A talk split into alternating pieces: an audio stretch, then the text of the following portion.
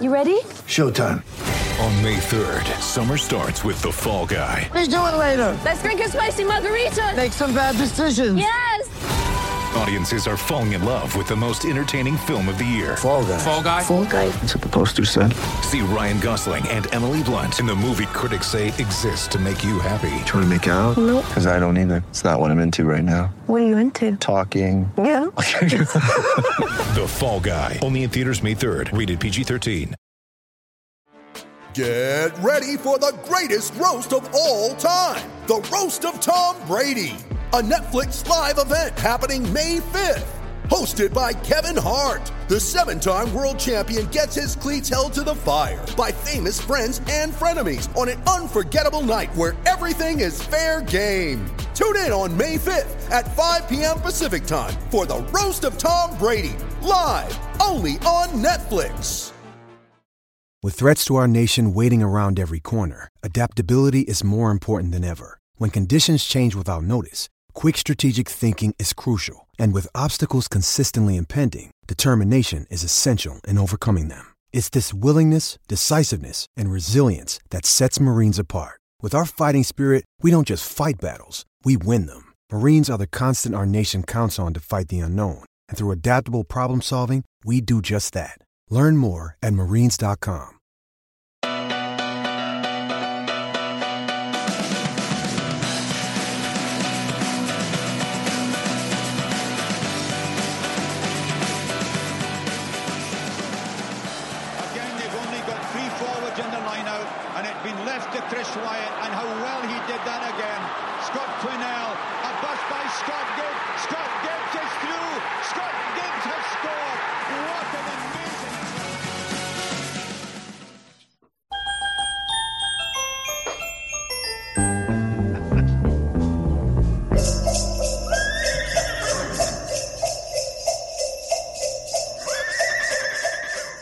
Welcome to the Attacking Scrum Christmas party. In uh, in all good COVID uh, COVID theme, uh, we've ended up with a very depleted uh, Christmas party indeed. No Iestyn. Um, uh, Dan Killick still has a still either living out of a travel tavern like uh, like Alan Partridge, or he's uh, he's kipping on someone's sofa. So it is down to me and the mighty Murph, as it has been for huge chunks of this year, Murph. Um, Good point. and- Good point. Yeah. And what uh, and what uh, what a way to finish the year than with uh, yeah a Zoom call party with uh, with some warm lager and uh, a bowl of twiglets. There we go. Yeah. And my How- back support, obviously. And your back support from uh, from carrying the other two throughout the whole of the year. There we go. How how are we doing, mate? Good. Thanks. Yeah. Very good. Uh, any, yeah, good, good. Any Oh. thoughts on a on a favourite Christmas song? Is there one that?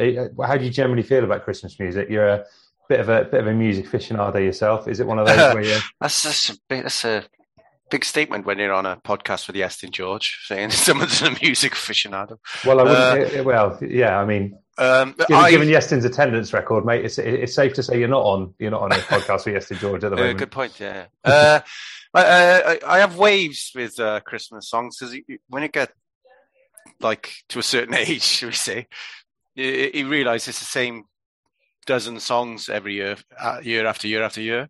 If you know what I mean. I do. Uh, now and again, as a fresh one comes out, like uh, I don't know, say ten years ago or so, maybe more than that.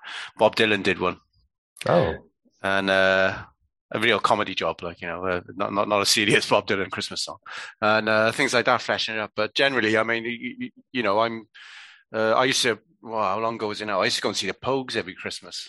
I, I saw them in. And that uh, was a in- long time ago. And I- I the saw them song's in- still being tripped out every year. Yeah. You see what I mean? I saw them in Brixton in 2013, I think, and um, yeah, they were doing Guinness in two pint glasses, which I mean, I, I can't even remember how much it was.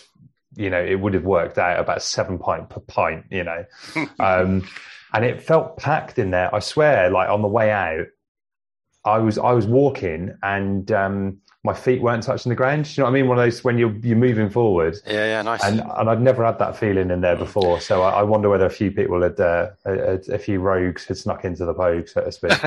well, when I say every year, I meant they, they used to do a Christmas tour every year. yeah, And so I'd go and see him at Birmingham, Cardiff. And I think there was time in Cardiff Cerys Matthews came on and did the Kirsty MacColl Oh, bit. yeah, yeah. It was just nice. know the guests have done that. Yeah, The- I can't the- remember who did it when we saw him, but yeah, it was, I- it was At one stage, it was. Jem Finer's daughter, I think. It might it might have been Jem's Yeah. daughter actually. Yeah, And then um, the Cardiff one is just sticks in my memory really strongly because between every single song, Shane MacGowan just went, came up to, this is the interlude between every song, came up to the microphone and went, Iechyd da.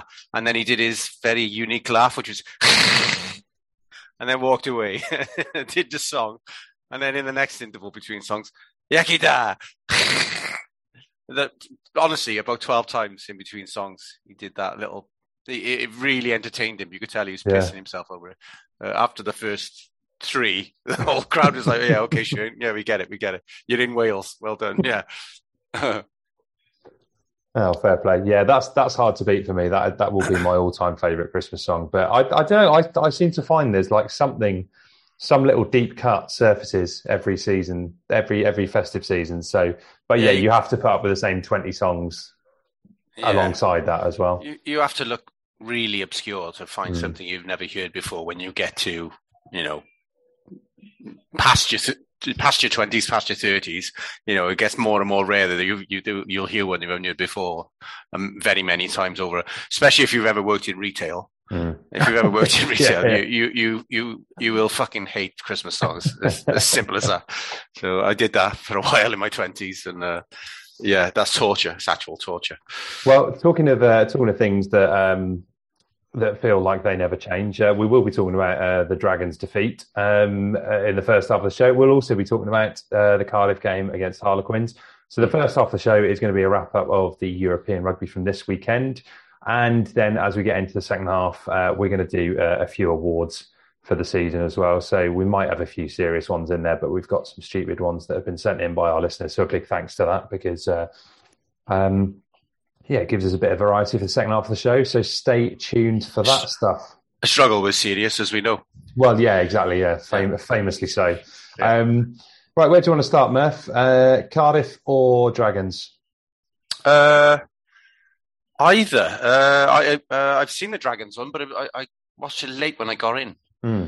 Who they play again?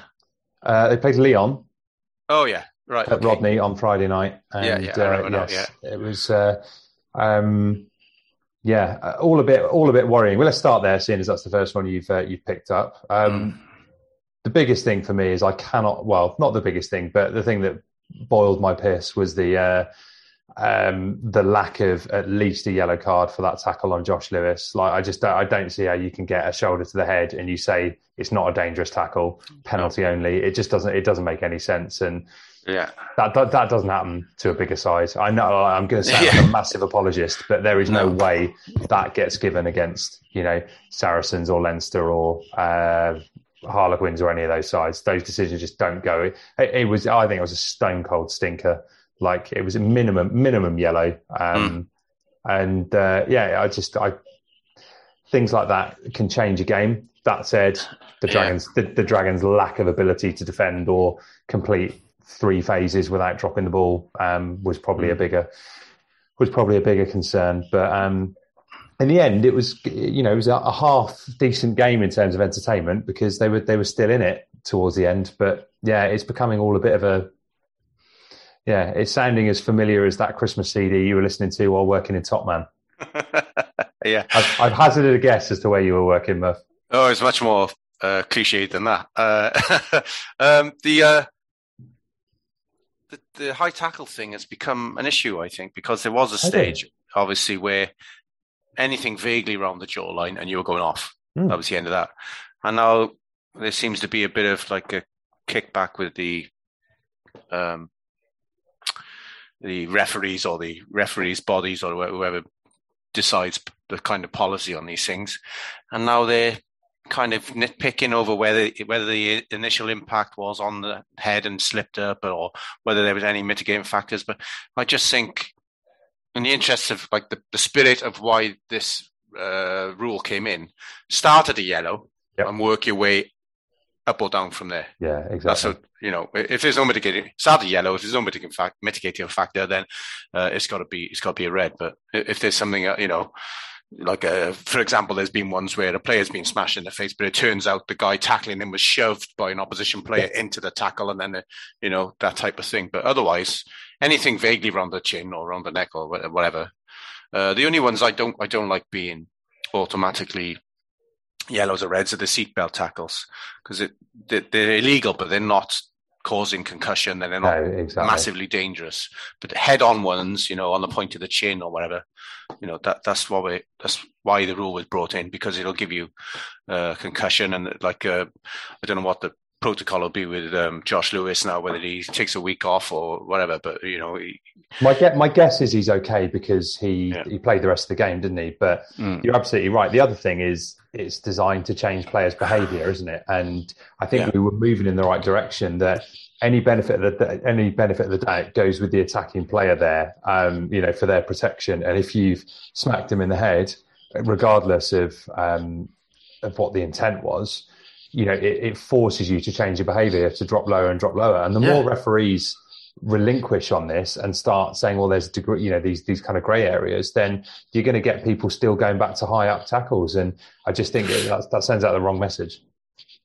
Absolutely, couldn't agree more. Yeah, it, it it's it's it's like I say, there's been a, a, a, kind of a rebound from where we were, where everything vaguely that way was going, and, and now they they confused. I think they've confused themselves on the quiet.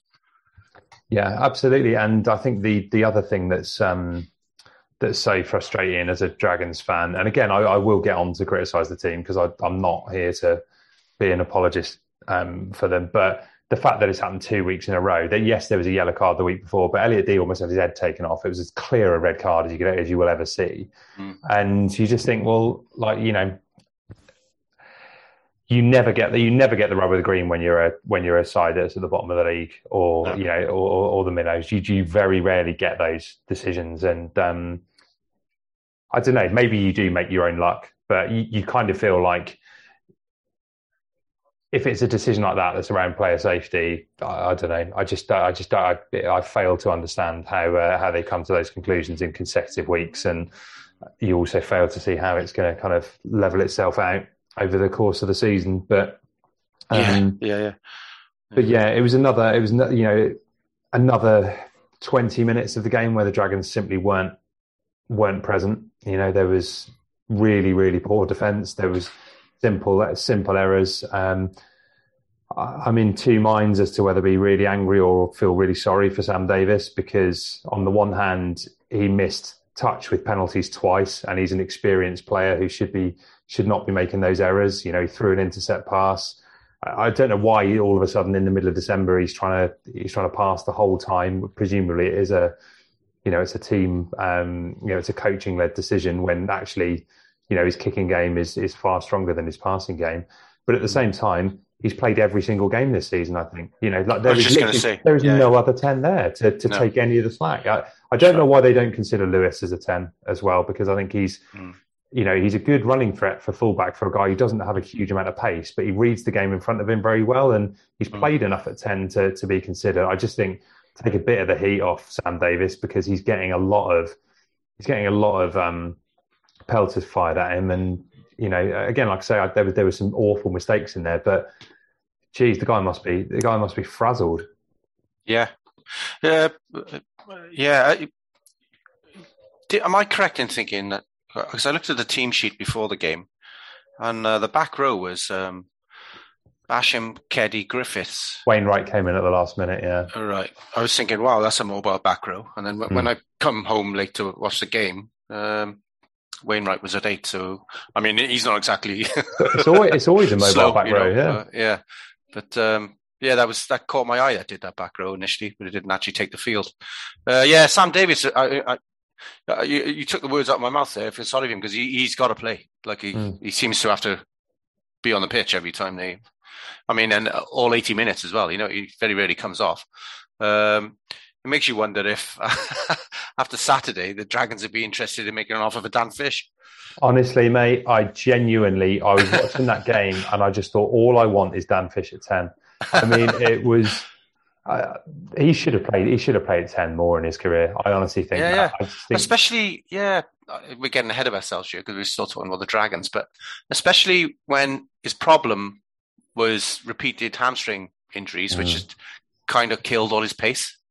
Not all of it, but you know, uh, he killed a lot of it, and uh, therefore, you know, 15 was tricky for him. He wasn't getting that many chances in the uh, starting 15 and what have you. So, uh, and he's, I think he was a, I think he was 10 for our youth team Hmm. um, at the Wanderers, and then when he when he came out of the youth team, we we were in the Premiership, and Richard Hodges was um, uh, first team coach at our club at the time, and uh, they moved him to 15. So that this sounds weird, but it, it is true. I promise. They moved him to 15 because the plan was to kick long against whatever the opposition was, chase hard to force him to kick to Dan Dan Fish in open field.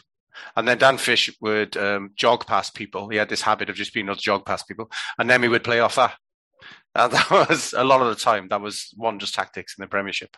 Kick long, hard chase, and then you find Dan Fish in lots of space with the ball when he was you- when he was you- 19. You joke, but um, when you say jog past people, I, I saw him do it against Harlequins yesterday. I mean, Obviously, he doesn't he doesn't have that pace, but the No. ability to the ability to be able to to read what's in front and um, the basic footballing skills. Right, we'll, we will we will obviously we're gonna we're gonna come onto this because um, uh, it was a, it was another brilliant, hugely enjoyable game. But yeah, just to, just to finish on the Dragons.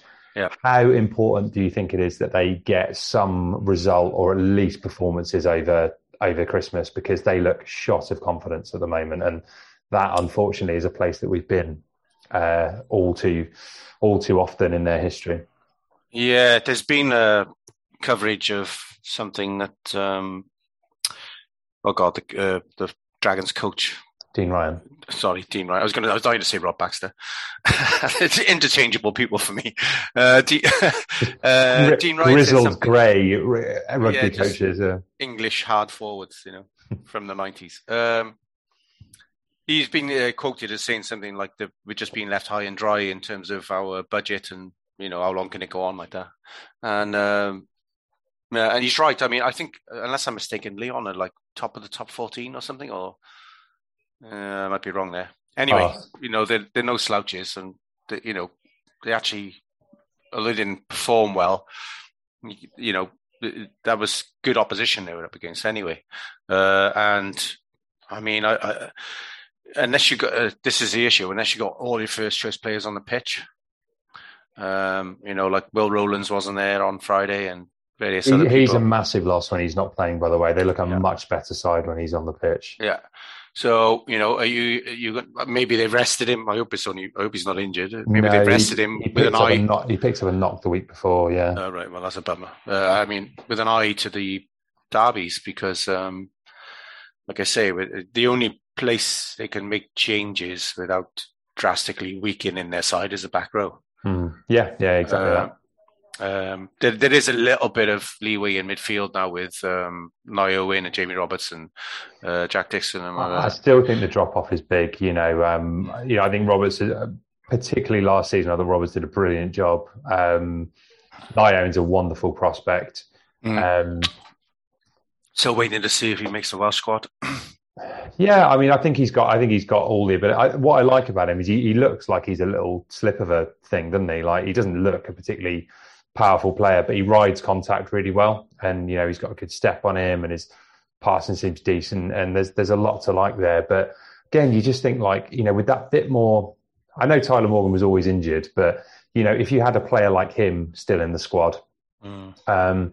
because then you're asking a lot of someone like Adam Warren to put in plenty of plenty of shifts, and um, yeah. yeah, it, it just it just becomes a bit difficult. I think um, the back back three there there is you know there's some good gas in the wingers, but um, yeah, it's yeah that you're right. The, the drop off when they haven't got the first fifteen is is absolutely massive. But Yeah. the frustration for me was at the start of the season when we had that first that first fifteen and their opportunities to win the games against the likes of the Ospreys and didn't put them to bed, and and that there there probably isn't that excuse of not having the squad. It hits No. you much harder at this point in the season. Yeah, exactly. Now, now they're looking back on those games and uh, and wondering where their next win's coming from. Mm. Um, so yeah, it, it's.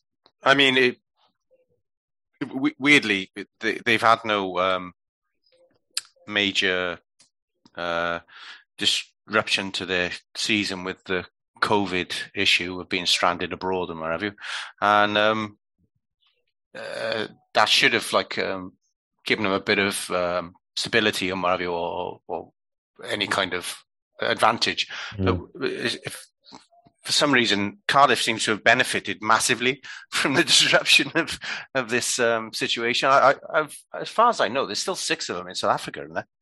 Yes. Uh, oh no, no, no. I thought they all came back this week, didn't they? Oh, did they? Uh, I haven't heard.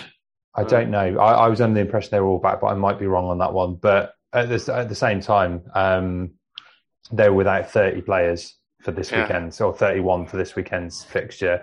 And I think that's what makes it all the more frustrating is the the siege mentality that Cardiff have have put together is um, Mm. is so so impressive. And I thought, you know, last weekend we you know we said obviously we like wax lyrical about how enjoyable a game it was and all of that kind of stuff. And then I thought, well, actually going away now to Harlequins, they won't they won't have the crowd. They won't. They'll you know a lot of those players will have had really tough games, won't be able to recover.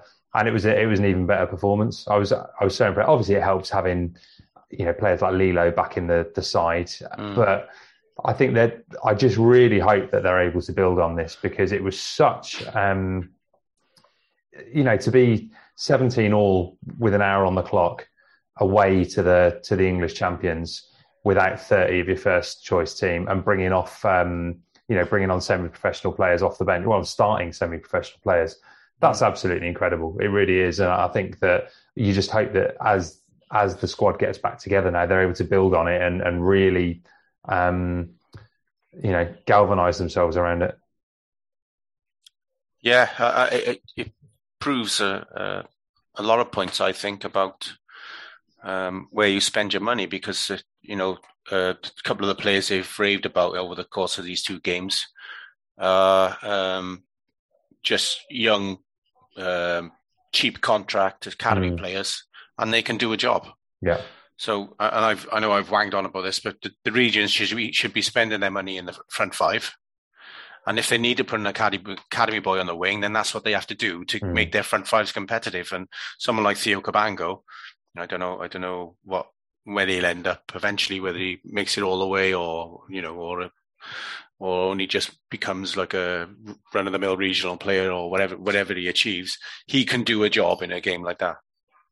Well, m- more than more than do a job. You know, he finished that try brilliantly. Um, he's got, you know, obviously he's got the athletic ability to do it, and um, you know, it was really impressive. The uh, the fullback whose name escapes me, Cam Winnett. I thought, uh, other than that knock on, which was was gutting. I mean, I, mean, I'm not being funny, Merv. As you know, we watch we watch a lot of rugby. I, I had no no previous knowledge of him whatsoever, No, and I, No. I've never, I honestly, I'd never heard of him, and Well, he- I, he- he was magnificent. he is behind Jacob Beetham Behind in Beetham, the yeah. RFC setup. So, I mean, I don't know how, I don't know if you were ranking all the fullbacks in the Blues region. I don't know how far down the it might be six, seven, eight. I don't yeah, know. yeah. He's he's Um, struggling to make the first fifteen of 15s. Yeah, Um, yeah, I, no, I thought he was amazing. The composure, obviously, he took his try well, but also the just just the ability to not be phased by the situation, and that's what I think is there to be is there to be built on for Cardiff. Is there is obviously a group of players, and all of those, I say senior players, but I include Jim Botham, Seb Davies in that, Mm. uh, Tomos Williams, obviously the Lee-Los and Halaholo and, and Ellis Jenkins Mm. have all stood up and made those younger players a foot taller. You know, they've they've all believed in themselves and just said, you know, you go out there and do a job. And the thing that I thought was so impressive was the style of rugby was fearless against both sides. They were tapping and going against Toulouse. Uh, admittedly, you know, Toulouse have got a, a big pack, and you, you might say that. But when you're down to semi-professional players coming off the bench, it would also be very easy to to try and play a bit more pragmatically. But you just think actually play with that lack of fear in in the the URC because Yeah, you know the okay in the Heineken Cup you could say they're on a hiding to nothing against sides they were always going to lose to, but the URC is largely meaningless anyway. There's always a backdoor entry into Europe somehow. It's pretty impossible not to make it into Europe. Mm. Play with that level of that that fearlessness and just develop something that people will be delighted to go and watch on a Friday on a Friday night. You know, I thought they instilled some real pride in the in the club and in the city over these last two games. I'm, you know, I, have got I've got nothing but good words to say about all of those players. Yeah, absolutely. I, I, just going back on the technical stuff there, uh, say if the first choice players were available, those tap and goes that you talked about, they would have stuck them in touch. Yep. And if they were in the red zone, they probably would have fluffed them. Yep. So where's the point? Like even even when even when everyone's available, where you know chances are they'd have been uh, better off using this style of rugby, uh, like you say, if they were full strength. Um, I thought it was that the first uh, 15, 20 minutes of the game. That's I, I, I don't want to get carried away. I know it's tempting, especially when something as exciting as this happens. But I think that's probably the best attacking shape I've seen this season from the Blues. Yeah, I think you're probably right. A lot of that was oh, no, Dan I, I think right. Yeah, a lot of it was Dan Fish, and that ability to, you know, I mean, he just doesn't feel any. Uh, you know, it's a guy who's got nothing to prove. You know, if he went out there and had a howler and threw four intercept passes, it wouldn't have mattered. But because he's playing with that mindset, he doesn't mind taking two or three dummies and throwing these ridiculous flat miss passes that mm. you know that hit um that hit Cabango at, at full pace and mm. and the and the the kicking game was brilliant. I mean, you know, you said it. I mean, it's it's criminal that we're looking at this guy who's about to retire for the third time this season, and he's only thirty or thirty-one. Murph, I don't. Yeah, yeah. I get it. He's you know he'll be a fantastic coach if he can if he can translate any of those skills to the the players he's coaching, but Jesus Christ, he could, you know. He picks a pass. You know, he, he yeah. seems to have loads of time on the ball and uh, and picking his pass as well. And then the things things that really, I think, stood him out above any uh, uh, 10 playing f- for a region this season, probably, you know, I'll go that far. It's probably the best performance from a 10 this season in the region, uh, was his kicks, the, the mm. attacking kicks, the grubbers and the chips over the top. They've just, they left Harlequins in a mess on several occasions. There was one where the winger had to. Uh, oh, I can't remember which winger it was. It was a. It wasn't. Um, it wasn't Louis Liner. He was. He was on. He was yeah. on the. Um, he was on the bench. He was the guy who was taking Louis Liner's place. He just had to chase back and kick it out on the full over the dead mm. ball line because he's left That's stranded right, yeah. by the the uh, cleverness of the kick. So um, yeah, and I think some of the, I, I don't know. I mean, I can only speculate, but being a coach can can make make you think more about um, that type of thing, and it can improve him as a player. And um, I think that's maybe what we've seen this uh, this weekend. But I mean, honestly, the, the, shortage of tens in this country, you could like, for example, we've just talked about Sam Davies and the the, the, mm. the fact that he has to play every week. He could earn serious money at the Dragons. Yep. I mean, I don't think he'd go to any of the club. I don't think he's. I, I don't think he would consider anyone else for Cardiff. But uh, like at the moment, Jarrod Evans, Rhys Priestland, the first choice of the club, and that's you know that's adequate. But last season it was Jarrod Evans and Tovey. Um, and Tovey, and based on obviously Dan Fish wasn't interested, or still isn't interested. He wants to retire, but based on this performance, he's a mile better than Jason Tovey. Yeah, hundred percent. A mile. And, and by the way, and by the way, not in shape. Yeah, he looks like he plays in the championship at my club. Yeah, physically. So, yeah. I don't know. I, I just think I, you know, we're in. We're, the only thing is we're in danger of doing what we did last week and romanticizing about the past and talking about players reading the game and natural footballing ability and stuff. But there is something to be said. You know, in a in a in a world where everything is so structured and patterns of play are kind of so telegraphed and you know sports science and all of those things have have had a massive impact on um yeah. on the sport. But thing is, you know, Harlequins are always going to do those things better than Cardiff or the Dragons or the Ospreys because they've got better coaches, they've got better players. You've got to kind of do things differently. You know, the same as we were talking about the marketing last week, right? you've got to do things differently and just apply. And I think that's what Cardiff did so well over these last two weeks is go, well, look, you expect us to turn up and roll over. We're actually going to play pretty fearlessly and, and, and see what happens. And it is classic underdog kind of Rocky Balboa stuff. Yeah. Um, the, the thing they've got to do now to, to finish on the sporting cliches is it's like, it's, you know, it's one thing, you know, uh, it's like the third round of the FA Cup, isn't it? Where you get, you know, you get Woking up against, you know, up against Newcastle or uh, Newcastle or Aston Villa or you know Premier League side, and they play their hearts out, but they lose three one, and everyone goes, "Wow, that was incredible."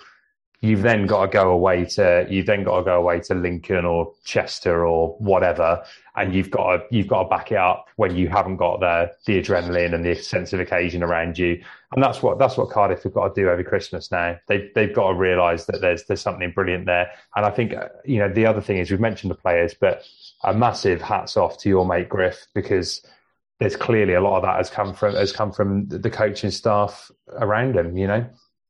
Yeah, um, yeah. I, I haven't messaged or spoken to Griff, but I can imagine the backs coach at the Blues is a little bit nervous after the way Griff has coached the side yeah. over the last fortnight. I mean, well, listen, uh, Griff coached the backs at the Ospreys, and, and in one of his first games as uh, as out and out, you know, because he was a skills coach in the mm. background for a long time. One of his first games when Steve Tandy made him backs coach, they beat Toulouse away. Yeah. So you know he's not he's not a novice by any means. You know, um, he knows what he's on about, and uh, he, he, only went to the from our well from speaking to him, he only went into the uh, man, uh, managing of the academy role to have a break from coaching. But clearly, I mean, and he's been he's been uh, uh, mentoring coaches like Dan Fish and in the past Gethin Jenkins as well at the club. But um, clearly, he still knows his shit. So um, I mean, the shape that I don't know if that, that, that shape was they used attacking shape they used at the start of that game was specifically from analysing the way Quins Quins defend. I know Quins are a, they're not a massive defensive side. They like to out, outscore the opposition, but like they were they were struggling to work out what was going on uh, with uh, Quinn's defence was struggling to work out what was being done to him early on. Um, I don't know if that was just analysis or, or I don't know whether or just coaching or what, but um, yeah, it, what you said there about Cardiff taking it going forward, I think there's big pressure on the first choice players. Because mm. if they just turn up and do the same bland old, you know, caterpillars and uh, kick into the corner and fucking it up, like you know that kind of which uh, you know I, I, I, it's harsh thing to say. It's something Wales do a lot actually. Is oh, yeah. l- lose ball in the lose line out ball in the opposition twenty two, and quite a lot of the time, not all actually. You know, Ospreys and uh, Scarlets are quite good at lineouts in opposition twenty two, but Cardiff can't rely on their lineout a lot of the time. And if they come out and just you know in the next uh, uh, Christmas derbies and just put that on show again, I mean, it's going to look lame. It is, and you know, you just think that I don't know. I hope that that siege mentality continues, and they think, do you know what, we got a point to prove here that we're not here to finish seventh or eighth in the UFC and be happy with European qualification. And I know there are financial implications for that stuff, but realistically, now the way that um, the way that Europe qualification is structured, you've got to be really shit like the Dragons to not qualify for the Champions Cup, haven't you? It's like old, mm. it's that old tier stuff where it's it's pretty, you know, largely speaking, they've got a damn good chance of qualifying, and you may as well just go for a blaze of glory and and um, you know create so create something special there. I just I just think that's it. I don't know. Maybe again, it's just the, it's just the old romantic stuff speaking, but I just don't see that. You're right. I don't see the point in going back to caterpillars and and trying to play like all the other teams in the league play when you're never going to have the resources of Leinster or Munster or Ulster, you may as well go all out and try and do something very, very different. And you know, you lose lose a game by six tries to three than losing a game by twelve points. Yeah. Um, but yeah, yeah. having you know having never looked like threatening it. Yeah, no, absolutely. Uh, yeah, it, it, I mean, I'm looking forward to the Boxing Day game anyway because I normally get a bit stir crazy by then uh, yeah. at home. So um, it's the Scarlets, isn't it? This uh, this Boxing Day, yeah. I believe. Yeah, because yeah. Dragons have got the Ospreys away.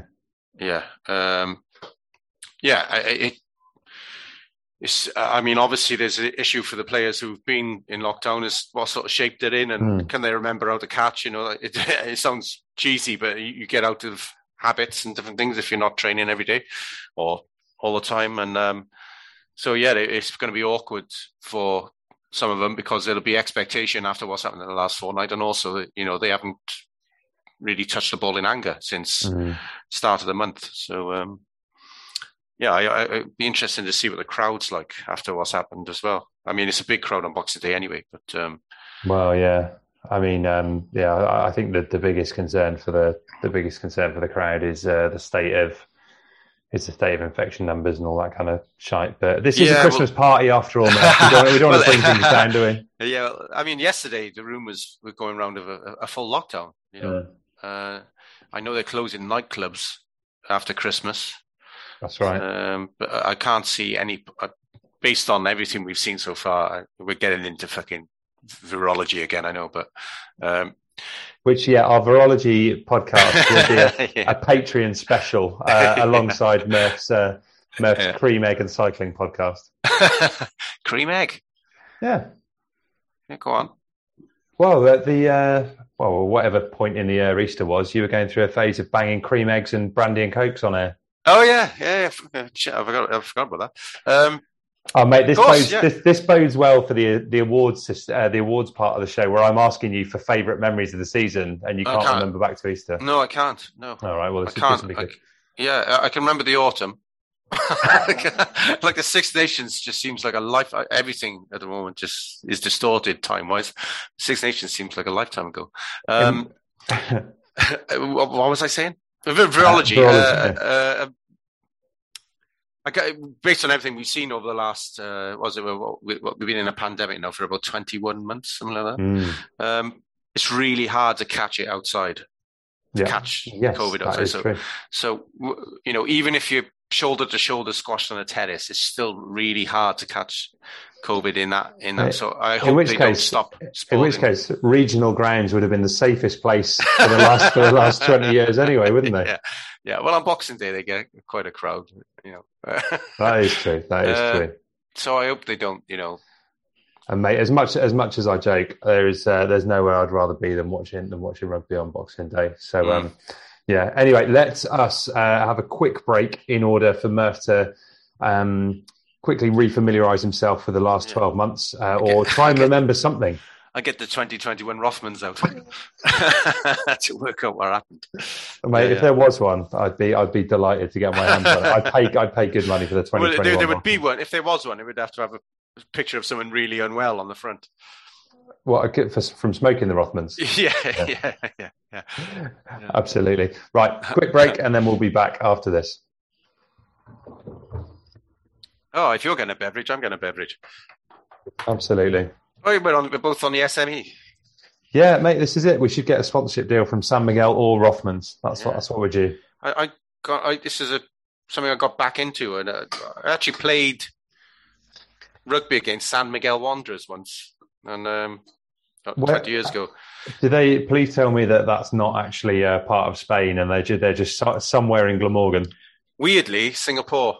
Singapore Really? Wanderers got a sponsorship with San Miguel. How the fuck would that happen? I don't know, but and changed their name to San Miguel Wanderers. Anyway, let me go to the fridge. One sec.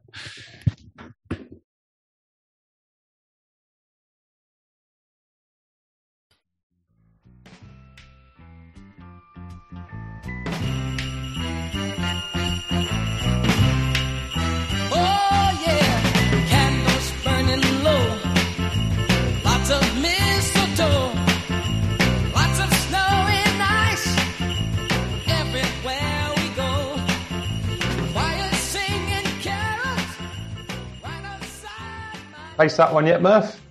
Stevie Wonder, is this Stevie, Stevie Wonder? Wonder, yeah. Hmm. What Christmas means to me, yeah. I thought you can't uh, you can't go wrong with a bit of Stevie Wonder. no. The um, yeah, the uh, the the Motown Christmas albums and the Phil Spector one. Now you can go wrong with Phil Spector, famously, um, but yeah, the the Phil Spector uh, Christmas album as well is, abs- is absolutely brilliant. Yeah, yeah. But yeah, we'll uh, we'll gloss over that. But welcome back to the the second half of the the attacking scrum office party. Virology podcast. The, the, the only virology podcast where Murph is photocopying his ass. no one's yeah, no one's qualified in virology. I, know, Or I, think, mate, I, think. I, I can imagine there's a lot of podcasts out there when no one's qualified in virology. yeah. I, um, I imagine they're they're very popular amongst the alt right, which um, I hope to God we're not. Um, as much as it'd be like to be popular somewhere, the alt right is not somewhere I want to be uh, be a part of. Right, uh, time for some awards. I would have thought, Murph. Oh, here we go. Hang on. Oh, here we go. Right, um, so we, we have got some uh, we have got some jokey suggestions in from uh, from the listeners, which is oh, good. that's okay. I can do jokey answers. That's fine. Which As long as I don't have to remember anything. Let us start with jokey, and then uh, we might come on to a few serious ones. But Okay. hint, we will, we probably won't. This is where Um, I always miss the obvious one, or what I would Right. think the obvious one, because I Well, this remember. is a good one. There, there is a really obvious one for this one. This one is from the wonderfully named Tom Mullet, and Mm-hmm. uh, Tom Mullet says, "What's the best tr- the best try not the best try that's not been scored of the season? So the best nearly try, Well, there's two that come to mind, isn't there? i.e., yeah, i.e. Mark Jones against uh, France in 2008, the one we always kind of refer to. I've got I've got one clearly in mind, so I'm going to go with that because I only had one in my mind, and that's the France uh, the France against New Zealand Ntamack Yeah. from his own line, blind pass. That would have been that's the best nearly try I've ever seen in my Yeah. entire life. Yeah, yeah. I saw a clip Um, of it again this week, actually, and uh, you know, it, aside from breaking in from inside his own dead ball area, the pass, the first pass he gave, without looking over his Oh, left shoulder, is beautiful. Yeah. Uh, the other one, which is much less likely, it was much less likely to end up as a try, but the uh, Aaron Wainwright breakout against New Zealand, both against New Zealand, funny enough, Yeah, which Beauden Barrett sla- later slapped out to the Mm. air. I mean, we we had to do an awful lot more to score a try from where we Mm. were, but if it hadn't been slapped out the air, who knows what might have happened? So that's that's where that's for me. That would be a close second. There's there's two things I like about that. Well, there's a lot that I like about Wainwright, as you know, um, but it was the there was something about the the way he he made those two or three steps to the right that was hugely old fashioned, um, and that, that made it kind of look like a bit of a seventies. Uh, you know, it would have been a bit of a seventies try. Yeah, Um, there was echoes of the Phil Bennett thing. There was, yeah, there was. minus minus the six yard sidestep, obviously that Phil Well, Bennett had. I remember, yeah, I also remember reading Benny's autobiography when I, I lived in Germany for a year, and I read it while I was out there because you couldn't watch any rugby anywhere um, in 2005 in Germany. And I was, I was reading that out there, and I remember him saying, basically, if it had been a Six Nations game, he'd have just he'd have booted it clear. A Five Nations game, he'd have booted it clear. And a little part of me was disappointed with that. I was just like, no, I just wanted to believe that whoever it was for, he'd, he'd have done it. But it was, yeah, you know, obviously that was that that was uh, magnificent and did end up in in the greatest try of all time. But Hmm. there was definitely something about the Wainwright step. But for me, it had to be the the intensity of that game of France New Zealand, um, and just there's something magnificent about um, about Romain Ntamack. The the kind of the way he the way he just struts about the field, and I think the best players look like they've got two minutes on the rest of the field. Do you know what I mean? They look like they're they know what's coming in a matter of minutes, and nothing epitomised that more than that um, than that blind pass. I'm just like, yeah, I know exactly where this is going. Didn't fancy the Arms Park last week, though, did he? yeah, but uh, mate, it's all it's all very well when you're playing against New Zealand and Yeah. Beauden Barrett and Aaron Smith and all these jokers. When you Jason go toe to when you go toe to toe with Jason, I was going to say Dan Fish, but it's a lot funnier when you say because Fish is a legitimate god. But yeah, that's it. Uh, it was, uh, yeah, there's uh, there was something magnificent. I'm I'm giving it. I'm giving it to the France one for me. Oh no, d- uh, no doubt. But um, yeah, I can't actually think of any other. No, we've managed to get back to the magnificent. We, have got back to the first week of November, I think, Yeah. in our in our thinking. But yeah. Uh, uh, um, well, um, if we really want to dig the far reaches, is the try we were trying to score at the end of the Wales France game, Grand Slam decider. Hmm. It wouldn't have been a classic, but it would have been really important to Wales Welsh fans. Um, it wasn't. It wasn't. It didn't start from our own dead ball line or anything. But um, No, uh, that- I, I would have been much happier with that one than any of the others. I'm going to throw. I'm going to throw this this award to you next, Murph. Uh, most enjoyable game of the season, and until a couple of weeks ago, I would have said Wales versus France, uh, or France versus Wales in the Six Nations. Really? Which, or, yeah, uh, for you know, for sheer spectacle and the intensity of it, and how well Wales Yeah. played, and um, you know, and given how joyless the entire Lions tour was, um, Yeah. given how given how largely forgettable the region's seasons have been, um, the the um, the Wales I, France didn't game at the end of the Six Nations was it's seen in in the context of last year's Autumn's Nations Cup, which is complete arse. yeah, And then so there was some rugby played in the six this year's Six Nations, and Mhm. it felt really refreshing. And the probably the most harem scaring game of the lot was the Wales France game over there. So, um, yeah, but I I, I I I still got it on my TiVo that game. I'm not. In a, can't- I'm not in a rush to watch it again because no, it- exactly. it- to me, it would It's be still like going to get me wound up about Luke Pearce if I watch Yeah. it. So I, mate, I, I I wouldn't mind if if every every game should be ref like that. I Yeah. mean, I'm done. I'm done with this caterpillar. yeah, all, yeah, but all or none. Yeah, well, he's Not obviously just- he obviously had his wings clipped over it. Must have had his wings clipped. Whoever, um, Yeah. whoever the head of rugby, uh, you know, re- refereeing at the World Rugby is. I want to say it's still Paddy O'Brien. I know it's not, but I'd like to think it is. Yeah, Um, Alain Rolland. oh, it bloody is, isn't it? Oh, Bound to be. No wonder. That- that's no wonder was- we are where, where we are. exactly. That's what I was going to say yesterday. Actually, was um, you know it's a good game when even Frank Murphy can't ruin it. Uh, actually, uh, I didn't get that far because we got distracted by virology. But um, 17 all half time, I thought he turned on Cardiff a little bit at the breakdown. Oh, Uh, there was there, well, yeah. there was there was two with Dombrandt. There was one where Yeah, Dombrandt was over the ball, and it probably should have been a penalty, and he gave a knock on. And then a, a, a minute later, he gave Dombrandt was on the ball for like half a second, and he gave Yeah. a penalty to Quins. I know. And um, and Dombrandt knew it as well. Like there's a little like knowing look from him. Um, Yeah. he's a And it- magnificent player, by the way. Oh, going the wormhole. Um, but uh, you know, it, it was coming. The, the the onslaught of the Dragons was coming, but it didn't have to. be They didn't need help from Frank Murphy. You know, he could have just carried on. If he'd carried on refing the game the way he did in the first half, Mm. Harlequin still would have won. But it just wouldn't have been.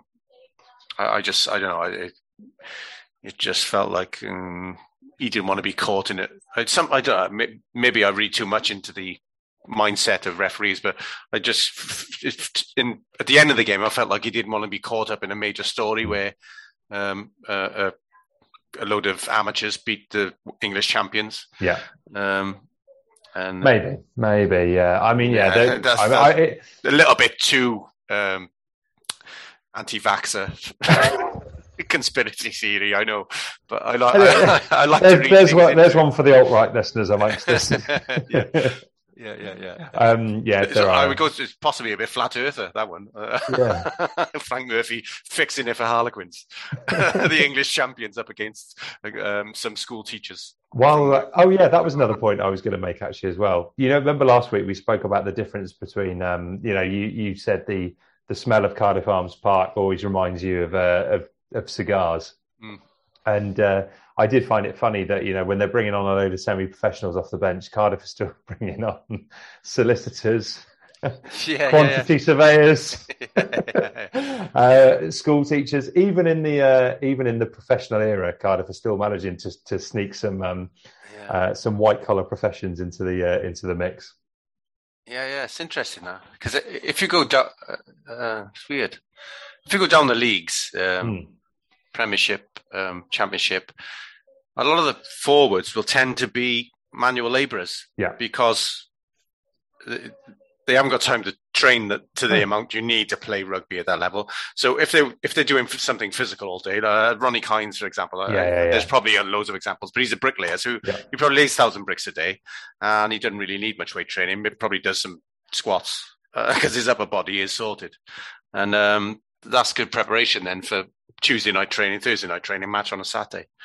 Um, but when you when you I don't know how the I mean, if they're professional, they probably get three hour lunches, so they're in the gym, in the gym, and then they're fine for the weekend. But um, yeah, it's definitely a thing where uh, manual labor helps if, if you haven't got time to train. You know, to the amount you need to play front five forward or back row. Oh yeah, I mean, famously, you know, those, those magnificent Welsh sides packed full of steel workers and coal workers and Yeah, yeah. Pit jobs props. that, uh, Yeah, yeah, yeah. pit props exactly. People who needed, uh, you know, didn't need, didn't need, wouldn't have needed the gym anyway. Right, let's um, let's let's finish on this award though. So I, as much the thing that made that Wales France game, you know, so exhilarating was the the fact that the rugby was so exciting that I, for a moment, I didn't miss the crowd in there. Do you know what I mean? This Mm. is pre, this was pre having crowds back in, but Yeah, yeah. for a minute, it didn't Yeah. feel like it didn't feel like I was watching something plastic. Um, Yeah, it might have helped that it was Super Saturday and it was the last one on, and we'd all had a few. Well, it, it wasn't. It wasn't because you still had France the following week against. I mean, admittedly, we were on for the slam, weren't we? But um, Yeah, but you know, you still had France the following week had to beat Scotland if they were going to win the title and all that kind of caper. Mm. But um, but yeah, that, that, so that one was up there. thanks but- for reminding me because I forgot. Sorry, no, yeah. the other game I'd throw into the mix, which I know you watched and I didn't. I was watching. I had. I was watching. Oh, maybe yeah, you would have watched it on TV, but I was on a stag do watching. Uh, watching Wales lose to whoever we lost to in the Euros. Did Denmark? Yeah, Denmark, wasn't it? Yeah, Um, uh, was the Premiership rugby final, um, which would Oh, yeah, probably yeah. be up there. So many people I know have referred to that as whatever it was. Quins. Harlequins thirty-eight, Exeter thirty-four, or something like that. Mm, mm. I mean, I'm not. I, I was looking to you for a bit of uh, a bit of inspiration on that one, Murph. But I'm guessing You can get it. You can get the inspiration, mate. You can. You're welcome to it. Uh, the uh, that was again seen in the context of the way rugby was played a year ago in the autumn. Yeah, yeah, and I, I I honestly, I, I, I, my, my Frank Murphy theories won't stand up to any scrutiny at all. But my theory about rugby as a sport, saying we can't do that again, like we, coaches and uh, directors and yeah. Well, chief execs uh, and and the bodies that run the different leagues and whatever, just said, listen, we can't churn out that shite that we churned out in the Mhm. autumn. We, we've got to we've got to play some rugby and and, and um, even Exeter were trying to play some rugby. That's why they ended up conceding 38 points. But uh, and you know that's not all down to them. You know, not defending properly. That was Harlequins playing amazing rugby. Um, while we're on the subject, I, I I know there's so much going on in the news and rugby generally, but um, Exeter got beat by Glasgow Mm. this weekend, and last weekend Saracens got beat at home by Edinburgh, Yep, and it's barely registered. barely. It's barely registered any any Mate, it- do you know what? It doesn't help that column this, inches. that this bloody tournament is on BT. Like it's bullshit. Yeah, yeah, like yeah. I know, I know they've got the English, the English Premiership, but back when Sky had everything, you at least had I don't know six, seven million homes in the UK that had Sky. So it was still, you know, uh, so that kind of news still registered. Mm. Nowhere near that many homes have BT Sport. Nowhere near. How that many? How, do we know how many subscriptions there are for BT Sport? Um, I should know, Murph, but I don't. Um, uh, anyway, listen, it's it. one up for the UFC or two up for the UFC. Those Yeah. results, like they they got no coverage. They got no, like you know, even like for example, um, just the One- BBC 1.6 Sport. million uh, in April, apparently. Really? Wow, wow. That's a, that's that's not a lot, is it? Um, where, where do people go to watch the UFC then? The actual UFC, that's- not that's- our UFC. Uh, The actual oh, UFC. Yeah. Um, well, they would watch it on BT Sport. Uh, That's what I mean. Yeah. So that's a small. You can get uh, UFC Fight Pass, which is, I suppose, I don't know what the take up is on that, but it's not, that. What I- once again is it suggesting is that's not as big a sport as people like to think. If there's only 1.6 million well, subscribers. globally, well, globally it would be. But, oh, yeah, in um, the states, yeah, yeah, yeah, yeah. But here, Um, um, anyway, uh, yeah, that's um, for just on the on the, B, the BBC Sport Rugby Union page. You, th- those Yeah, results got no got no mention at all, and there's a reason for that because they like to be you know, by their very nature they're quite uh, Gallagher Premiership centric, so they they splashed on you know whoever did well that weekend, um, but yeah, that uh, uh, Saracens weren't weren't a week uh, when they lost to Edinburgh. They, you know, Toji was playing, Billy Vunipola was playing. The only back row player I could see was missing was Jackson Wray, and he's not exactly a oh, I mean, beater. yeah, he's a you know he's a, he's a great club player, isn't he? You know, Yeah, but he's really yeah, important to them, yeah, but Yeah. he's not. You know, it's not a huge loss.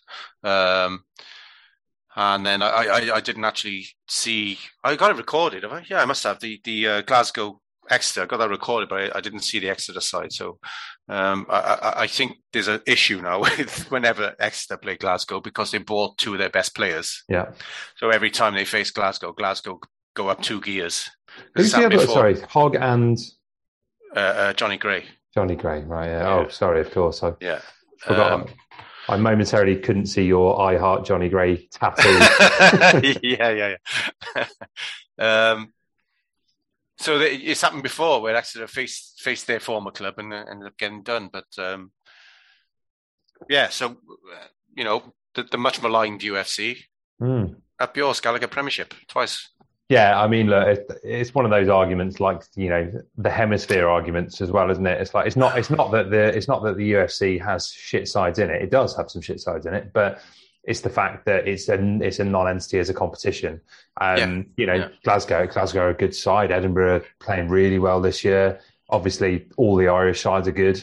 Um, Yeah, and you know, very occasionally you get the moments from the Welsh sides, but it's um yeah, it's it's the fact that it's just not a competition that's the, the that's the problem with it. Right, game of the, game of the year. Um, All right, okay. I, so Uh, I'm I'm still I'm going for the game I have enjoyed the most was last week's game against uh, Cardiff against Toulouse. I just Oh, think it, it, it reignited everything that I loved it about I loved about rugby. Mm. Yeah, it wasn't. This is the thing. It was- It wasn't just the game. It was the No. circumstances of what's happened. So, as we've said many times over, semi-professional players had to face the European champions, uh, and you know the World Player of the Year, and uh, and and it was just. We've talked about it at length, so there's no point going over it again. But you're right. It was. Um, it wasn't just the actual fixture itself, but the, the circumstances made it uh, an amazing event. Um, in hindsight, I still wish there'd be more people there. They keep say, they keep saying sellout, but you know, I, I I've seen it where down there where uh, the stands are full, full all the way to the end, and there's people stood at either ends in front of the hospitality boxes. You know, several deep at either end of the pitch as well. So that that was what I would call full, but you know, uh, it's, I can't have that one obviously, but I will go for uh, the obvious because it's within my crappy memory uh, distance is France New Zealand in the autumn. No, that, I mean that was just yeah, uh, absolutely incredible. It's Uh, what everyone France played the way everyone hoped they would play against New Zealand, and uh, as a result, they got beaten two weeks running, which is such a rare thing for the All Blacks. Yeah, no, absolutely. Right, Murph, I'm going to throw a few at you because we've got some in here. Um, and again, I just want to see which one, which one you fancy kind of uh, grabbing hold of. Um, so we've got a few from Reece Knott, which are good. So walking yellow card of the season, most slappable face, uh, or uh, fewest fewest meters run per game. Brackets the Agustín Creevy Award. oh, that's harsh. Augustine I, Creevy. I think it's harsh. I love Creevy. In, in his prime, he was Yeah. really good.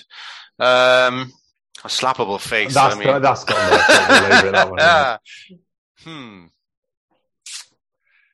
Uh, I mean, everyone, me and everyone listening to this now is um, going through the England squad. Just going through the Yeah. England squad. Hmm. I have you got you have you got an immediate one to mind? Mate, for some reason, I, I seem to be. I think I'm catching your uh, your lack of memory now, and Yeah. um, it might be some three San Miguel's deep. But I did feel like I did feel like there was a little point uh, yesterday where I wouldn't have mind giving Marcus Smith a little slap. Yeah, when he was being Yeah. yeah. arsey with Dan Fish. Yeah, it's like, look, mate, Yeah, you yeah. you only dream of lacing Dan Fish's boots. you go home and put on Dan Fish Yeah. Dan Fish pajamas, even though he'd probably never heard of him before the game. Um, yeah, yeah, yeah, yeah. There was there was something about that, but uh, you know, I I have this theory about um, English tens with flair that it never works out. You No. know, it didn't work out with Cipriani. Um, No. You go back years ago, and you know th- they could never get Barnes into that team. They always Yeah. went back to Andrew, and Exactly. um, I'm sure there were ones in the Johnny 90s. Wilkinson was, was picked first. You know, yeah, yeah, You know, they were never. Um, it, it's not. It doesn't. It doesn't sit well with them. So I, I- I have. A, I have a theory that eventually they'll they'll go back to Farrell at ten, or you know, Andy Goode or someone. And then he'll Um, try and get, and then Marcus Smith will try and get Welsh citizenship. No, well, this is it. It's all on, all on the cards now. It? Um, Uh, so slap over faces. Look, w- w- not so much when he's on the pitch, but when he thinks he's being hilariously funny on telly. Um, Joe Marler. yeah, I get that. I get that. I wouldn't say it to his face. he'd terrify me. But Well, um, uh, yeah, Yeah, I mean, they, I mean, every single one of them could like Hmm. clean your clean my weight above their head, uh, clean and snatch their weight, uh, clean and jerk. That's what I mean. Clean and jerk my weight Nice. above their head. So I wouldn't argue on, with any of them. Um, so um, there's uh, there, there used to be someone took over from Mike Brown as my least favorite England player, and I can't think who it is now. It'll come to me. But trouble is, people are waiting. I mellowed. I mellowed over Brown after I met him once, and he was incredibly quiet and shy bloke. It seemed. Yeah, Um, that's know, fine. whereas Just don't be a knob yeah. on the pitch, though. yeah, yeah, that's it. You know. grade A knob on the on the pitch. Yeah. Uh, I used to. He's gone now, but George Kruis used to rub me up the wrong way Really? with his passive aggressive That's nature at, uh, uh, at the um, not the breakdown, but after the whistle had gone, he'd be all passive aggressive with the opposition. That used to wind me up. Um, Yeah, I, that that When the that show- stuff, when- when- that stuff when we from finish- Ellis Genge winds me up a bit. As you, Oh, as you of mentioned course. a few times. Yeah. oh, there he is, my mate. He- They Yeah. made him captain, and now suddenly he's a saint. well, Andy's and he's set to leave as well. Yeah, yeah, yeah. Uh, they, they But every time he was on the pitch in the Six Nations, he was a chippy knob. Mm. every single time. Even against Italy, when they were 30, 40 points in front, he came off the bench and started picking on one of them Yeah, over like over what? Yeah. I think I said on here, what what is he so pissed off about? Uh, You know, if uh, it's fine, you know, if he if he came from a rough area or if he had a tough upbringing, that's fine. But he, you're a very highly paid professional now, so just grow up. That was my that was my quote, I think, roughly. Yeah, I'm. Um, I am going for a player who retired 20 years ago, and I'm still, still saying there is no more slappable face in the world than Matt Dawson's.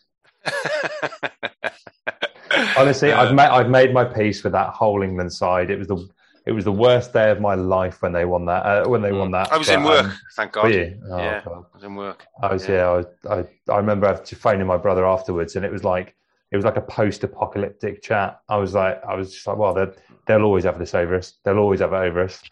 And yeah, um, yeah, yeah. and I've made my peace with pretty much every member of that side. You know, players like Dallaglio, who I hated, but you realise actually, you know, I got I got no problem with Dallaglio really. No. You know, Neil Neil Back, I've always had massive admiration for, but there's something about Dawson that I will never ever be able to uh, never be able to get over. Yeah, yeah. Um, Will Greenwood can. The at the time, I'm a huge Will Greenwood fan. Even when he was being successful with England, I didn't mind it. But as he's getting older and he when, and he's presenting the Lions tour, Well, it feels it feels like he stopped watching rugby about ten years ago, didn't it? I thought like when he started, he was quite a good pundit. Do you know what I mean? Like Yeah, yeah. 2005 or six or whatever, he was Mm. he was quite a good pundit, and then it felt like he just didn't watch a game of rugby for ten years. And um, yeah, yeah, although I met his old man the other week, and he was a thoroughly nice bloke, so I feel bad about it. Uh, I, I feel bad yeah. I think there was a soft spot as well from the Lions tour '97 when he swallowed his tongue or something, Yeah. or got knocked out so badly that he was in That's right. a bad way. He did but- swallow his tongue, didn't he? Yeah. It's, it's the it's the when he does his serious talk on Mm. on the build up to a Lions tour, and you can tell he, he's done it like five times before on previous tours, or, or no, ten times before before previous Lions tests. You know, he'd probably done way more than that, and um, it's a little bit like um, like Scott Quinnell's shouty shouty bit. Yeah, I know. It's, I, I know. We, I know we said living, we said this um, we said this uh, we said this at the time didn't we it just felt like sky were phoning the whole thing in this time round and normally the coverage on sky i thought i've always thought has been Q has Scott been good. shouting. Q Scott will be. Yeah. Uh, Q uh, will be in the serious knob. Yeah. okay right we're going we're going to scott in the fan truck in 10 okay yeah exactly yeah it's it's, not um, you know, turn it on, Scott. Turn on all the shouty bollocks. The good the, the thing the thing I've enjoyed over the last two weeks though with those Cardiff games being on Channel Four is I, maybe I didn't appreciate him at the time, but um, but Miles Harrison really is a good a top quality commentator, and I don't know if it's just because Sky had England games for so many years that it rubbed me up the wrong way, you know, that he got excited as England was scoring. But he he does it. He like he's a genuine neutral commentator, and that's that feels like it's a dying art to me. I think. Um, I th- I think some of it might be because he hasn't got Stuart Barnes alongside him. That's a good point. That's a very good point. and uh, it, much like me uh, with my back support, having to carry Iestyn and Dan all the time, Miles is not, is, he hasn't got a sea anchor hanging off him like Stuart Barnes, and he's able to uh, soar away. You know what I mean? That's a good So, point. um, It's a very good point. uh, I like it. I think that. you're on it. That's uh, oh yeah, we got a lot. I'm sure there's loads of Stuart Barnes fans listening to this.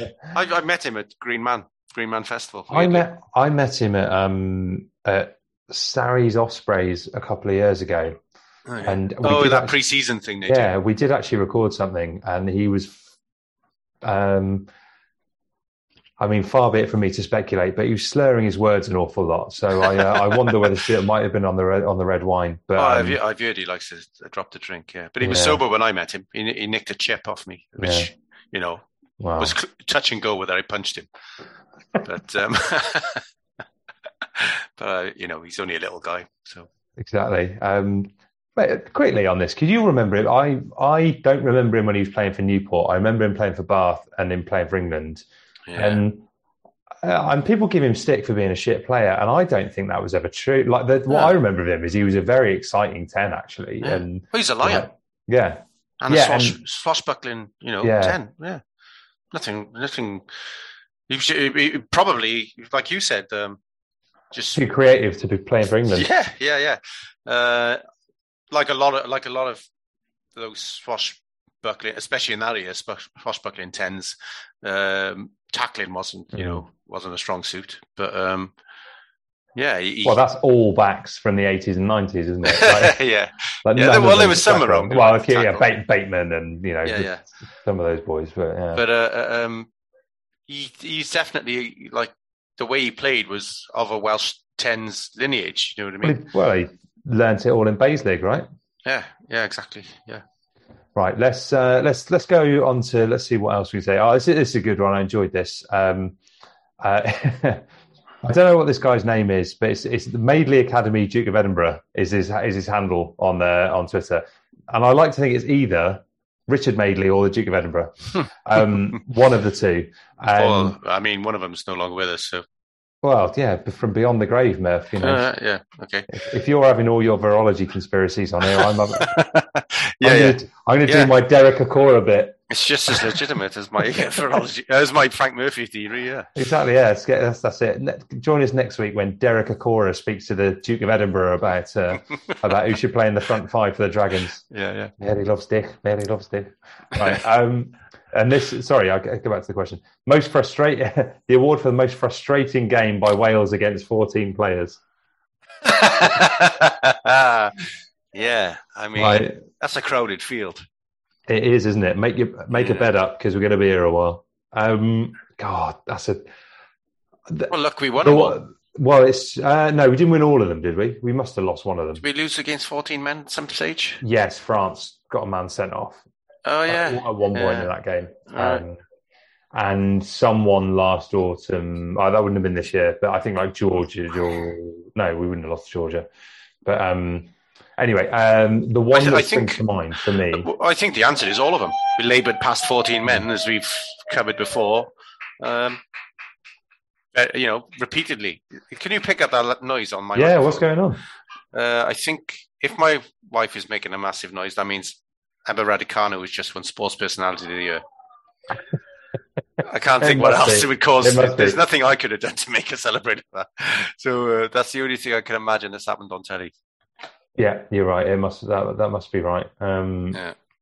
But um, well, we'll come, we'll come back to sports personality here because that's something else Yeah. that, uh, that that grinds my gears these days. But um, um, what the hell were we talking about before that chair? We were talking about labouring past 14 men Labour for past 14. Right, the one that springs to mind for me is the Scotland game, and this was the point where I Oh, yeah. had to Ferguson. look. Yeah, Ferguson. I had to look myself in the mirror after the game, um, and say, right, what would you know? What would the ten-year-old you have said if if you've been watching that game?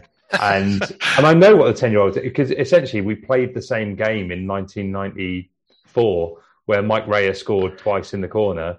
you know, and that was you know a, a barely functioning Welsh side that just happened to have a, a good day in the Mm. mud, and that moment of genius from Louis Rees Zammit um, over the top was, um, you know, the the ten year old me would have enjoyed that moment of genius. Um, but that as a game to to even get me to that point of right, you need to stop looking at rugby so bloody seriously.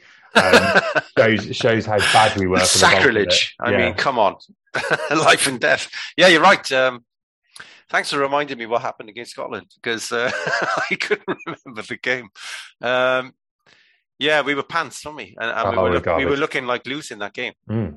until uh, Willis Halaholo did like a bit of a loop around Yeah, the back Willis- of someone. that's and, right. And, and, and fed um, Louis Zammit. And, and then I was probably, um, I can't remember if it was the first time we actually saw him at full pelt Mm. for Wales because I, I, I remember in the build up, not wishing to blow my own trumpet or anything, but uh, um, I did say we, we, Louis Rees-Sam has been in the Welsh side for a while and we haven't seen him in space yet. And if he does get in space, then we will get an opportunity to see what he can do. And um, he, he did get a chance in this Six Nations anyway. But uh, if it hadn't been for that, that was that was going to be us coming on on the on the Sunday and saying um, Pivac out. I have had, we did have a couple of messages that you throughout that whole Six Nations that simply said, lighten up, lads. We're lighten up, lads. We're up for a slam here. And it's fair enough, but I mean, you know, The Jam Slam, the jam slam, yeah, Yeah, which, yeah. um, you know, just shut the door. the, uh, yeah, you know, it would have, um, I mean, that, that, but that's the thing is that you can't fluke a Grand Slam. You just can't. Winning five games Yeah. with luck is not possible, and um, No. and it showed. And and ironically, probably not even irony, but the the best performance was in the was in defeat. You know, that was by far and away the best performance. Yeah, was, yeah. was against France, um, and there was no luck. You know, no luck involved. And in fact, I still haven't seen it back. But in the first ten minutes of that game, I think it's Damian Penaud goes into Alun Wyn's Alun head with a shoulder. Um, But obviously, with the the French uh, the French Hmm. Oh, yeah, yeah, yeah. You, know, you never see it back. And if they'd have had a man sent off after ten minutes, then you know the jam slam was on. Yeah, I, I, I- that's uh, going uh, back to conspiracy theories. That is a genuine thing where foreign uh, TV directors are not showing things that, uh, that uh, implicate their own side. No, Um, The- South the- Africa were doing it, and France do it regularly, and not and not just interna- in internationals. France do it in club matches. the brief in France is make things look as dramatic and artistic as possible. Uh, I, I imagine the brief in South Africa is is much more uh, yeah along your uh, conspiracy theory lines. Well, yeah, but dramatic. and Uh, the brief in France, uh, dramatic, and what was the word? Uh, artistic. Well, yeah, but there's dramatic and artistic, and then there's cheating by not showing uh, Alun Jones getting his head smashed in by someone's yeah, but. I, I feel in France that they they glossed over that because there was a moment of uh, you know of Romain Ntamack's hair looking particularly beautiful. Oh, right, okay, I don't. I don't think it was born. I don't think it was born out of uh, out of anything malevolent. I think it was born out of you know something Well, I something think- beautiful on the other side must- of the I pitch. think there's a lo- that on that occasion may not have been, but there's there's other issues there because Austin Healey has flagged it up on BT Sport uh, in Europe. If there's foul play by a French team, you never see you No, never see that- a, it you never a see a replay. No, it, it- doesn't matter. it- doesn't matter what anyone's hair was doing at the time. You Yeah. just you just won't see that again. So um, yeah, and I I called for uh, uh, they got independent doctors to adjudicate on uh, head injuries, and they they're going to have to uh, when we get to really big events like Lions tours and uh, World Cups, are going to have to get independent TV directors in. Yeah, I mean, also it would have been nice in the Lions tour if we could have had independent uh, TMOs. You know, that would also Yeah. probably been quite nice. You know, rather than going back to the seventies and having home home officials. Don't Um, start don't start Rassie off. oh, Did, you- was did you it- see him having a sing song? There's a yeah, clip of him having a sing what song. in the name of holy Christ is that about? Vanilla Ice, Ice Ice Baby. I mean, I quite liked him when he was at uh, in Ireland um, coaching. Yeah. Was he? I, Uh, I quite liked him when they beat England in the Rugby World Cup final as well. I was, Yeah. I was, I was sold at this point. but he's he's he's moving into the slappable face category. I- in fact, it's probably right up there, isn't it? Really, Mm. let's be honest. To get, if we were to go back and retrospectively uh, give that award, right? He's always got that like cheesy grin on his face. You know what I mean? Mm. Yeah. Right, let's Anyway. finish on two. Let's finish on two things. This one was from Paul Price. the is he is he any good? I just can't tell award, uh, sponsored by Nick Tompkins. Uh, sponsored by. I mean, Tompkins. I mean, he is the, he is the enigma, isn't he? You know, the- we've seen Mm. we've seen moments of brilliance, and as I as I've regularly said, the best ever debut by a player in a Welsh shirt. Best Um, ever, ever, ever. Really? Right. uh, Well, all right. Okay. No, um, the best I've seen. Yeah. In Um, recent memory, probably. yeah. Yeah, yeah. Keith Keith Jarrett would be the best ever. It's probably it's probably a few good debuts. I think Emma Lewis's debut for Wales was quite good uh, from memory, but yeah, you're right. Um, well, look, uh, there's a few players actually. If you scour around, like probably a lot of people who got the the jury is still out on Rhys Carré. Yeah. Even though I'm a I'm obviously a committed fan, right next to my um, I Heart, there's a Rhys Carré portrait on my the, my rear flank. Um, but he, you know, he, he he hasn't convinced. There's a lot of people he's yet to convince as well. So, um, I'll tell you what. I tell you one. I'm happy to to give the award to, having been proven thoroughly wrong over the past fortnight, and and that is young Jim Botham. yeah, Ah, yeah, he's yeah. real deal. He's the real deal. Mm. He's not a seven, but he's the real deal. What would you have him though? I think he's pro- at club rugby. I think he's a dynamic, quick eight. Right. I think, or failing well, that, that. that, that that's that's good on on their surface, their home surface. Mm. But if, if you play Well, on a I, I think he. I, I think on, that Harlequins pitch didn't look up to much yesterday, and he was eating up ground on that. yeah, but he didn't play eight. No, but my point is, I think he could have, Yeah, yeah. you know, given the track underneath him. Yeah. Oh, and that's another sub point, right? we, we'll be here for hours, Murph. Um, I thought Sam Moore played very well Yeah, I did. yesterday, Yeah, and every time I've seen him play for Cardiff slash Cardiff Blues, um, I've been impressed with him. Yet he has spent much more time playing for the Rags than he has. He has for. I know he had a big a big chunk of injuries, but what's going on there? Because you know James Ratti's fine, but I, they're not awash with eights down there, especially if Navidi's injured. No. Um, I don't Yeah. understand why he doesn't he doesn't feature more for the for the regional side. yeah. No, you got a good point there. The, the problem, I mean, it, uh, rumors that Faletau's going the next year. I, I mean, it's the, the worst kept secret, isn't it? Presu- Yeah. We're all presuming he is going to end up there. But their their back row is uh, resources means it's already crowded. You know, the the, the reason uh, I imagine Sam Moore doesn't get many games is because they, if all else fails, they can use Josh Turnbull, But this, but this is a this is a really good point because and he's a leader and everything. You know, I um I mentioned this uh, on Twitter when the the Faletau thing first surfaced, and uh, the the fellow who runs the Cardiff Rugby Life Twitter said, "Yeah, but there's a big difference between having back row resources and genuine eight options." yeah, And I actually said, "Yeah, so that's a really good point." But then, you know, I don't. If they're not awash with genuine A options, it makes the whole Sam Moore thing a bit more a bit more Yeah. puzzling. Maybe, you know, Well, look, maybe it- it's just fitness. I don't know. possibly. I mean, I mean, they've used Will Boyd Mm. whenever whenever they haven't um, used uh, Josh Turnbull this season. They use Will Boyd rather than turn to Sam Moore. So I don't know if Sam Moore has had a few niggling injuries in the autumn. he's he's had a lot of injuries prior to this season, I think, but he's been playing a lot for Cardiff RFC.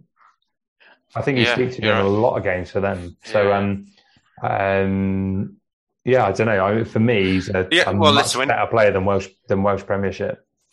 Yeah, the- the- the- he, he, when he first arrived, he had he did have a few games to date, and Yeah, he did, yeah. he wasn't very convincing then, but he looks much better now. So, well, let's, look at the, there's a there's a few, quite a few players I, I would imagine are going to shoot up the pecking order at the, the Blues after what's happened in the last fortnight, and he might be another one of them. So, He might well. Right. Okay. Let's finish on this then, Murph. Seeing as uh, as your wife was uh, so excited by the Emma Raducanu victory, in uh, which, we haven't verified, by the way.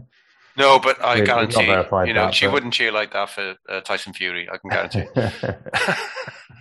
um, So, quick sub point of uh, my now hatred for the sports personality of the year, which I used to love as a kid. Um, Oh, do you know Like- what happened tonight? I saw the beginning, right? You know, you know the thirteen-year-old skateboard Olympian. yeah, They interviewed her on the stage. right. They- made her bring a fucking skateboard with her, and she stood there with her foot on her skateboard, being interviewed by being interviewed by Clare Balding. But there was also a point ten years ago when who was it was that a MotoGP like James Toseland, the MotoGP uh, rider, Yeah. was playing piano on the on the stage. I was just thought, what the hell is going on here? Because in the nineties, when the BBC used to have sports rights, it used to be called Sports Review of the Year, and then the last like twenty minutes was the Sports Personality of the Year award, which better still was decided by a panel of experts rather than letting the godforsaken public choose who should win this award. yeah. For the record, I've no problem with Raducanu winning it because it's like, No. okay, you know, that's some bloody achievement. But Well, I don't just- know. I don't know who, who else was in the running, um, but I mean, uh, it is you know, to to win that as a qualifier is um, Yeah, and um, an aged 18, you know, it's yeah, incredible. it's mega, and it's so many decades since this happened as well. So Yeah. Even if it is tennis, it's amazing. Um, but Yeah. but um, yeah, so uh, to bring bring all that back together, I wanted to ask you for your Welsh rugby sports personality of the year, right. and oh, shit. and I think it should be based on, you know, based on something real, Murph, not you know, like you know, Oh, I can like- base that on real, mate. I can do that on real. Yeah, even, even with my shitty memory and at short notice, I can base this on real. You ready? Yeah, go on. So I got a, a Canadian niece. So my, my, my, I got in-laws in uh, Alberta, Canada.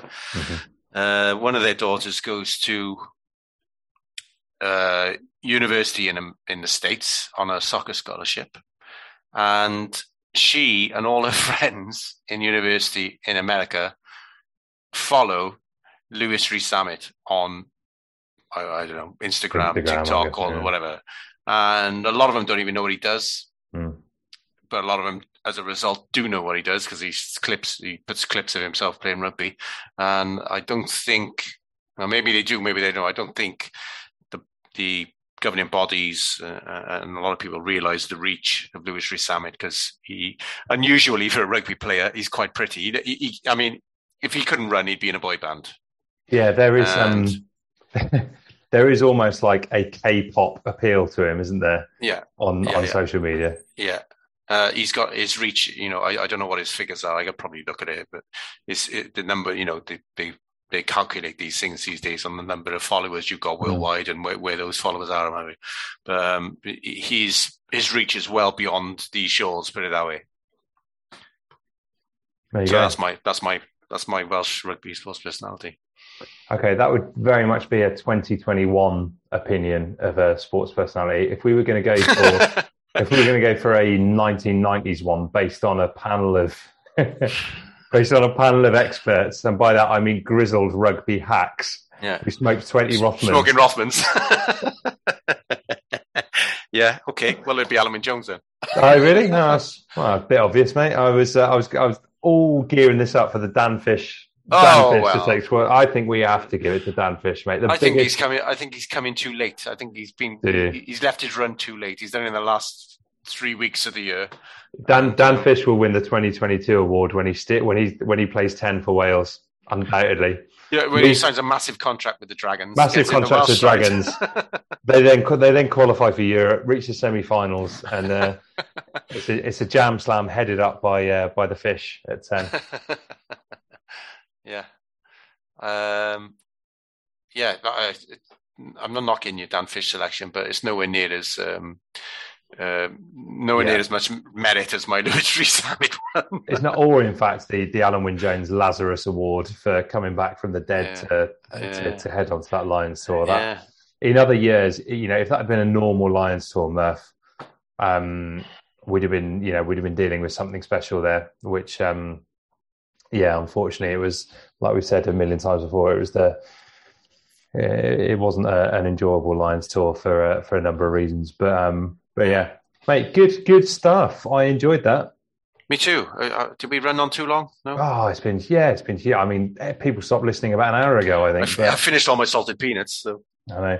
I think when I, I've run out of Twiglets and uh, have moved on to the Wotsits, which I don't even like. Yeah. Um, I tell you what's bad. Do you remember those cheese footballs? Hmm. They're not I good. do remember. Yeah. They're not good. Do you know what I miss though is um, those hedgehogs with Oh, yeah, big yeah, yeah. silver onion Yes. and, a, and a block of cheese. And and pineapple. They've yeah, oh yeah, Yeah, the yeah. three, three, the, the, the holy trinity on a on a cocktail stick. Yeah, yeah, yeah, yeah. Right, Shame. all all of these pa- all of these Patreon specials coming to you next year. If you would like to, if you would like to fund us eating uh, eating party snacks next year, um, then then please do so. But a big thanks to the mighty Murph for another stellar effort carrying uh, You're welcome. carrying the rest of the team this uh, this week. Definitely, uh, Does I this mean think- we're not reporting on the Boxing Day match? uh, we will do, we'll be back in the new year and we'll do a review of Oh. all of the games. Um, yeah, you can, mate. I'll, I'll give I'm, you a I was off, gonna, mate. do you know, I was gonna off. go to that game with friends of mine, Go, go. drink a, drink a heroic amount of Guinness, then come back home to record in the evening. if you'd like to see this, uh, if you'd like to see this happen, that's another Patreon special there ready for you. Yeah, yeah. Um, yeah, you must be you must be over the age of twenty one to even listen to that. It wouldn't even be right for eighteen year olds to listen to that to that version. Um, but no, we will be back in the new year to do that. But um, yeah, a big thanks to the Mighty Murph for his contributions this year. A thanks to Iestyn. A thanks to Dan for his fleeting appearances every now and again. Um, a big thanks to our sponsors at So Coffee Trades. Uh, thanks to everyone who uh, has contributed this year, all the different guests, and um, and most of all, a big thanks to you, the listener. So thank you for listening in 2021. Have a brilliant Christmas, and we will be back in the new year to report on all of this and uh, and to chat complete nonsense to you. Thanks for listening.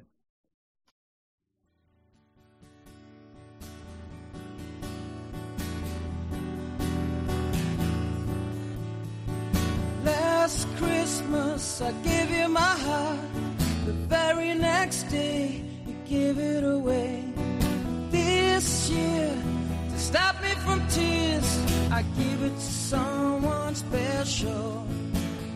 Last Christmas I gave you my heart. The very next day you give it away. Sports Social Podcast Network.